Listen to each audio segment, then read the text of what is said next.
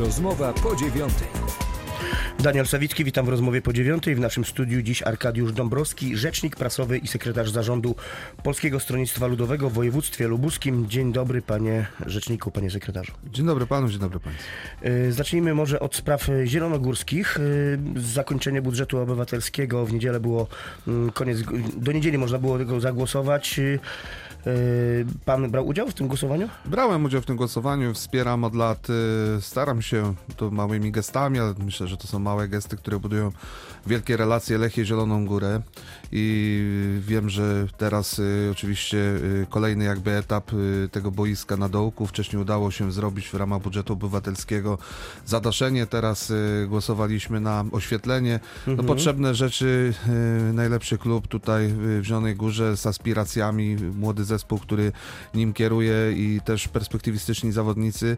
No i chciałbym właśnie też dokładać swoją cegiełkę do rozwoju tego klubu. A to już wiadomo, czy uda się, czy nie? No, zobaczymy, no ciężko powiedzieć. Jeszcze nie no. zliczono tego wszystkiego chyba. Natomiast y, jeżeli chodzi o budżet obywatelski, no cieszę się, że on jest od wielu lat, natomiast y, potwierdzam to, co mówił Bartek Kobiernik y, w ostatnią sobotę tutaj na politycznym podsumowaniu tygodnia, że wydaje mi się, że jednak ten budżet obywatelski powinien bardziej być skupiony na czymś ekstra, na takich dodatkowych rzeczach, a nie na spełnianiu podstawowych potrzeb mieszkańców choćby dzielnicy Nowe Miasto, takie jak chodnik, y, oświetlenie uliczne. Przecież że to są rzeczy, którymi normalnie powinno się y, miasto systematycznie zajmować. Ale to mieszkańcy wskazują w sumie No te tak, zadania, no ale oni, oni wskazują, potrzeby. oni wskazują, bo jednak dynamiczny rozwój naszego miasta nie współigra jakby z, y, z żeby w tym samym czasie powstawała ta niezbędna infrastruktura i dlatego też mieszkańcy wskazują brak chodnika, no bo mieszkają tam już jakiś czas i doskwiera im po prostu ze względów bezpieczeństwa bardzo często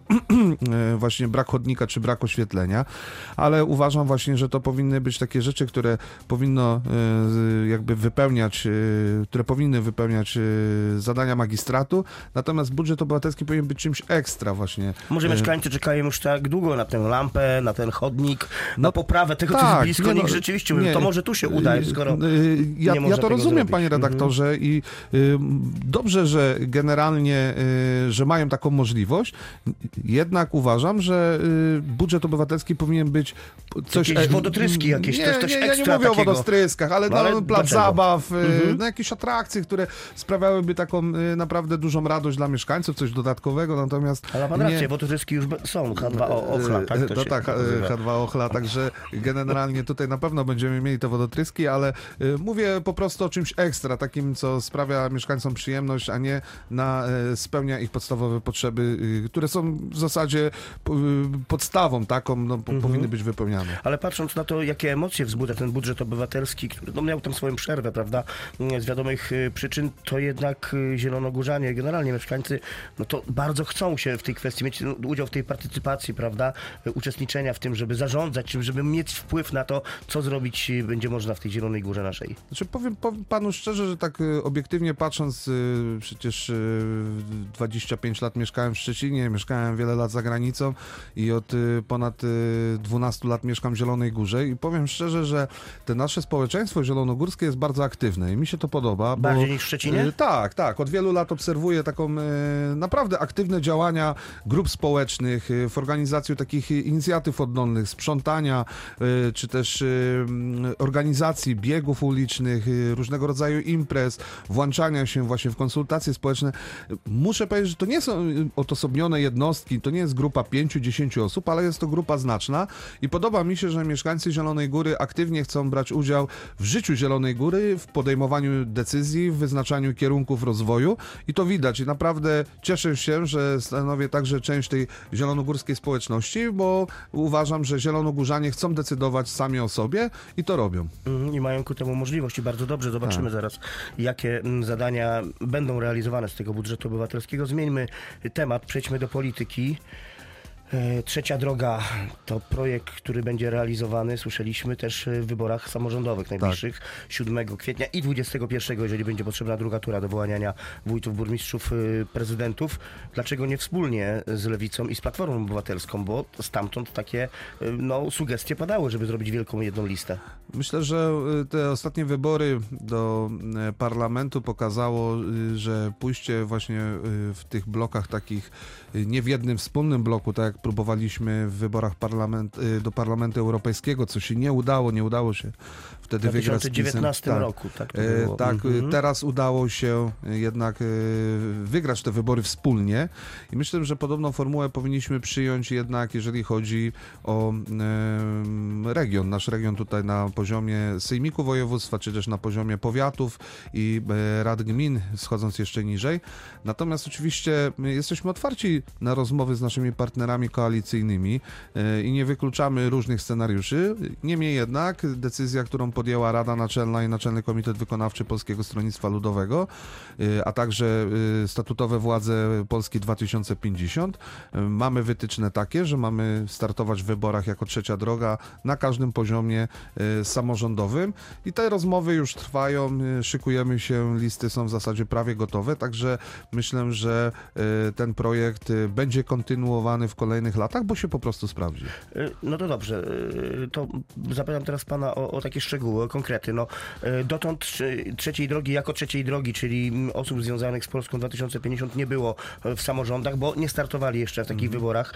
Y, Będziecie musieli państwo jako PSL posunąć się gdzieś na tych listach, oddać się gdzieś pierwsze miejsca, jedno, może drugie, na przykład do Sejmiku. Mamy pięć okręgów. e, Myślę, że nasi partnerzy z Polski 2050, którzy y, nie mieli może takiego doświadczenia samorządowego jak my, ale od wielu lat działali społecznie, w ostatnich wyborach ich wyniki udowodniły, że zasługują na to, abyśmy się y, traktowali ich na równi sobie i też te, te rozmowy toczą się w bardzo partnerskim, y, w partnerskiej atmosferze i rozmawiamy jak równy z równym, nie patrząc na doświadczenia, które mamy bądź nie mamy i y, posuniemy się. Oczywiście, no taka jest, y, taka jest y, wola i Polskiego Stronnictwa Ludowego i naszych działaczy, bo, bo chcemy razem z naszymi właśnie partnerami z Polski 2050 iść po jak najlepszy wynik w tych wyborach A w samorządowych. Zielonej Górze również Państwo wystawią listę, bo e, dziś podobno taki klub już kilka miesięcy temu, jak przyjechał tutaj poseł e, Paszyk, był pan prezes e, Kosiniak-Kamysz,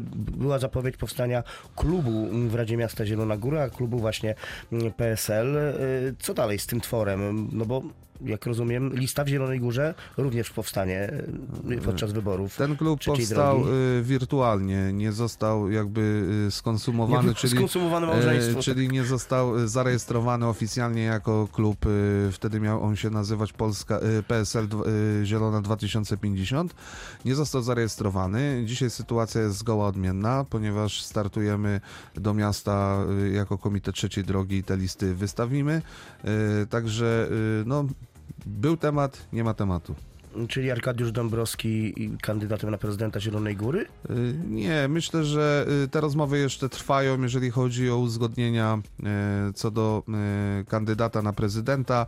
Dzisiaj skupiamy się, jakby idziemy od najwyższych kręgów, czyli ustalamy sejmik, schodząc powoli w dół. Oczywiście o Mhm. Zielonej Górze zaczęliśmy także już prowadzić pewne rozmowy, ale to decyzje myślę zapadną w najbliższym czasie. Myślę, że do końca stycznia. To niecałe trzy miesiące już do Nie, myślę, że do końca, ale myślę, że do końca stycznia y, wspólnie z naszymi Mhm. y, koleżankami i kolegami z Polski 2050 poinformujemy opinię publiczną o tym, y, jak będzie wyglądało i w jakiej konfiguracji na poszczególnych poziomach samorządu będziemy A startować. jeżeli chodzi o gminy też, y, bo w powiatach PSL dotąd szedł właściwie jako PSL, tam nie zmieniał nazwy, y, ale w tych gminach mniejszych to tam państwo szli często pod y, szyldem y, niepartyjnym po prostu. Powstawały komitety lokalne, to też będą wspólne z, z Polską 2050?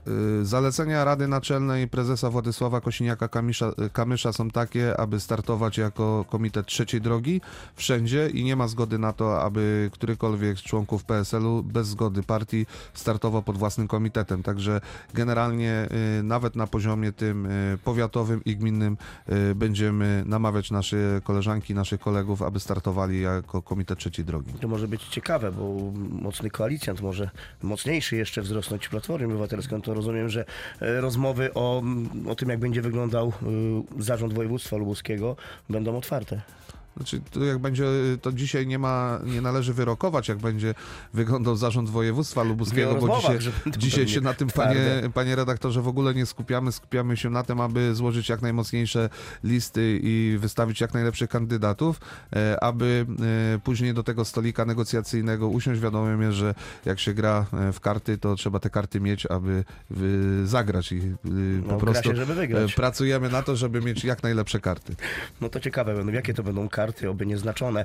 E, do, dobrze, e, to na koniec jeszcze o tej dużej polityce. Chciałem pana spytać, gdzie w tej całej politycznej e, awanturze, bo jest przecież bunt przeciwko ministrowi sprawiedliwości, prokuratorowi generalnemu, wykonaniu prokuratorów, prokuratury e, krajowej, m, też e, sytuacja dotycząca Mariusza Kamińskiego, pana Wąsika, którzy no, chyba już w szpitalu więziennym się w tej chwili i znajdują. PSL-u wokół tego, znaczy nie słychać państwa komentarzy. Nie wiem, państwo nie jesteście pytani, czy nie chcecie się wypowiadać? Znaczy to nie, to nie jest tak, panie redaktorze, że my uciekamy od tych tematów, bo jesteś, tworzymy razem koalicję i z Platformą Obywatelską, i z Lewicą i wiadomym jest, że nie możemy powiedzieć, że nas to w ogóle nie dotyczy.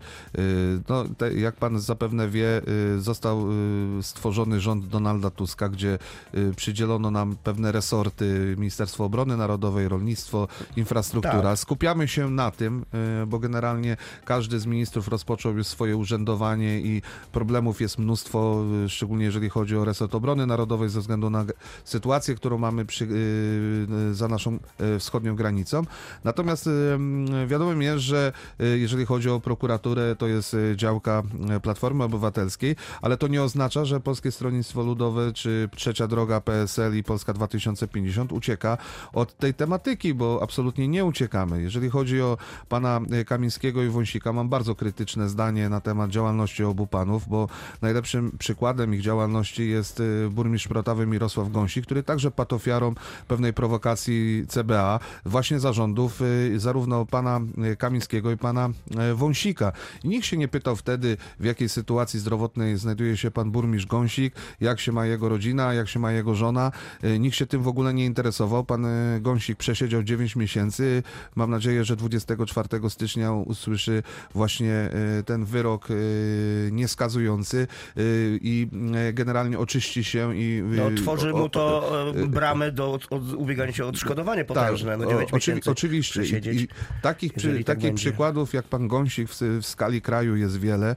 Przecież pan Kamiński i pan Wąsik nie, nie trafili do więzienia bez przyczyny. No, Ale myśli lista- pan, że to pan Kamiński, nie wiem, osobiście sterował tym śledztwem? No przecież to, Znaczy, to tak nie jest. Ja, ja myślę, że stali na czele y, służb, y, które powinny tropić przestępców, a nie kreować Mm. sytuacje potencjalnie przestępcze i zamykać ludzi za to, czego de facto nie zrobili, bo to... y, y, No nie, no zamyka to sąd, nie? Ja, To ja, ja, oczywiście, natomiast jeżeli chodzi o pana Kamińskiego i pana Wąsika, nie wierzę w to, panie redaktorze, że oni nie wiedzieli o tym procederze, Mhm. a y, lista zarzutów w stosunku do nich jest naprawdę długa, bo Polacy czuli się, bo, znaczy tu już nie mówię, bo więźniami politycznymi oni wcale nie są, oni są przestępcami skazani prawomocnym wyrokiem, to burmistrz Gąsik był prze, y, więźniem politycznym, natomiast same doniesienia o używaniu Pegasusa y, z ostatnich y, tygodni naprawdę sprawiły, że wielu Polaków poczuło się inwigilowanych i ja mam bardzo krytyczne zdanie i naprawdę uważam, że... Pegasus jest w użyciu znowu, czy?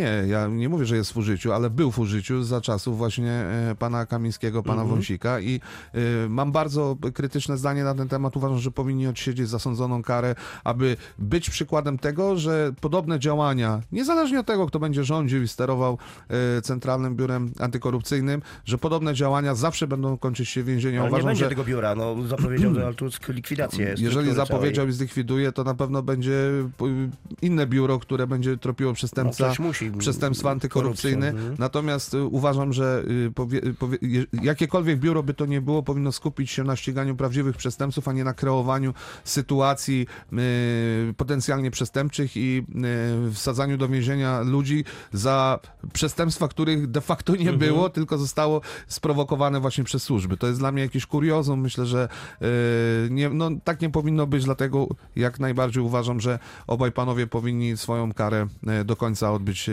w więzieniu. Natomiast jeżeli chodzi o prokuraturę, to e, ja rozumiem, że generalnie podnosi się bunt prokuratorów, którzy byli powołani za czasów Zbigniewa Ziobry. Ja myślę, że właśnie prokuratorów, e, polityków, e, prawników, którzy zasiadali w najwyższych organach m, naszego kraju przez wiele lat, byli to ludzie naprawdę z wielkim dorobkiem naukowym i ludzie, którzy na prawie, można powiedzieć, zjedli zęby. Zastąpiło wiele osób ze świata politycznego, bo przecież pan odwołany teraz prokurator krajowy startował z list Prawa i Mówi pan Sprawiedliwości. odwołany? tak, e, no, no, odwołany, Bo no... podobno nie odwołany, w e, ogóle nie powołany. No e, bo odwołany, nie odwołany, wysłany, wysłany na emeryturę, e, czy przy, przywrócony do stanu emerytalnego. Generalnie, no, to, jakby to pokazuje, jak nasze prawo polskie przez ostatnie lat zostało przestawione, że dzisiaj mamy e, kilkadziesiąt opinii prawnych, e, jakieś kilkanaście Ale obiegów. właśnie o to mi chodzi. Pan komentuje te sprawy obie ochoczo, okej, wyraża swoje zdanie, natomiast na szczytach władzy tego zdecydowanego nawet w jakąkolwiek stronę komentarza po prostu brakuje. No jest bardzo rzadki, a wręcz, wręcz go no, ale to nie można nie, usłyszeć. ale to, to dlatego, panie redaktorze, że po prostu Mhm. y, moi koledzy y, zajmują się naprawdę innymi zadaniami i y, ciężko teraz y, oczekiwać, aby ktoś, kto naprawdę ma dużo problemów, mówię na przykład o prezesie Kosiniaków, związanymi z obronnością naszego kraju, zajmował się teraz i, i wczytywał się, bo uważam, że żeby zabrać głos w jakimś temacie, no trzeba ten temat zgłębić. Prezes I- myślę czeka na potomka teraz, także to no tak, no to też bardzo, prawda? bardzo fajna informacja, że kolejny Kosiniak-Kamysz jest w drodze.